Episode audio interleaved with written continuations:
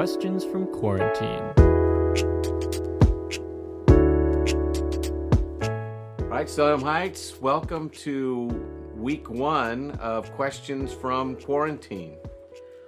I want to uh, start with uh, a question. The very first question that I actually got from the Questions from Quarantine page was from Jincy Nichols.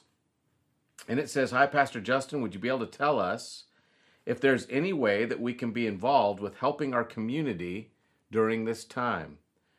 Is the church receiving requests for aid or anything like that? Are there members of our church family that would benefit from our support in their help in their businesses? And then reaching outside of our church families, in what way can we help? That's a great question. In fact, we had quite a few people that asked questions similar to that. Jincy, I thought it was uh, a good way for us to be able to uh, begin to think about now that we're stuck in quarantine, ways that we can connect with people that are around us still. Uh, and it is true that we're stuck in our homes just a little bit. There's a couple of ways that the church has been active, even though we've been in quarantine.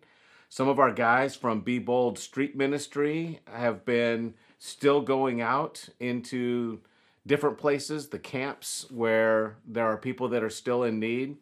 Uh, they have had to go to our food closet, which has been a great benefit to them, and get food from there, take it to those folks in the camps. There have also been some people who have assembled meals for uh, those that are in the camps. In fact, they wrote some Bible verses on there. They told those people of God's love for them. And that crew has done their very best to still obey all the ordinances and stay clean, but go out into those locations and uh, share the gospel with them, but also give them food in those uh, hard to reach places. There are some people in our own community that are not out in the homeless camps, just folks that are living in our uh, our day to day church, um, and they are also hurting. And so that's a good question. Are there some businesses that we can support? We'll try to compile a list of businesses right now that are still open or ways that we can do that.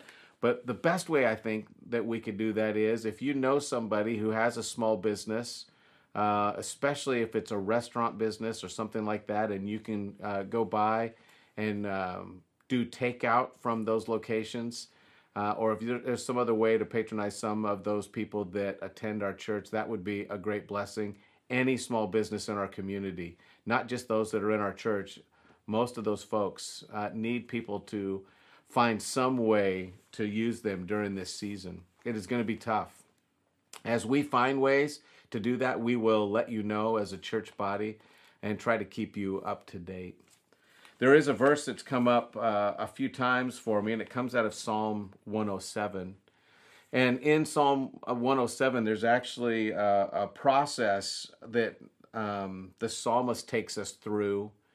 Uh, four different stages of people uh, some who were wandering, some who, because of decisions they made, ended up in a hard place, some people who were doing what they were supposed to be doing and they just got caught in a storm on the ocean uh, another group that uh, was going on their way, doing business, living life, and they got lost in the desert. Four different groups of people, and all of them, it says some went down, some wandered, some got lost.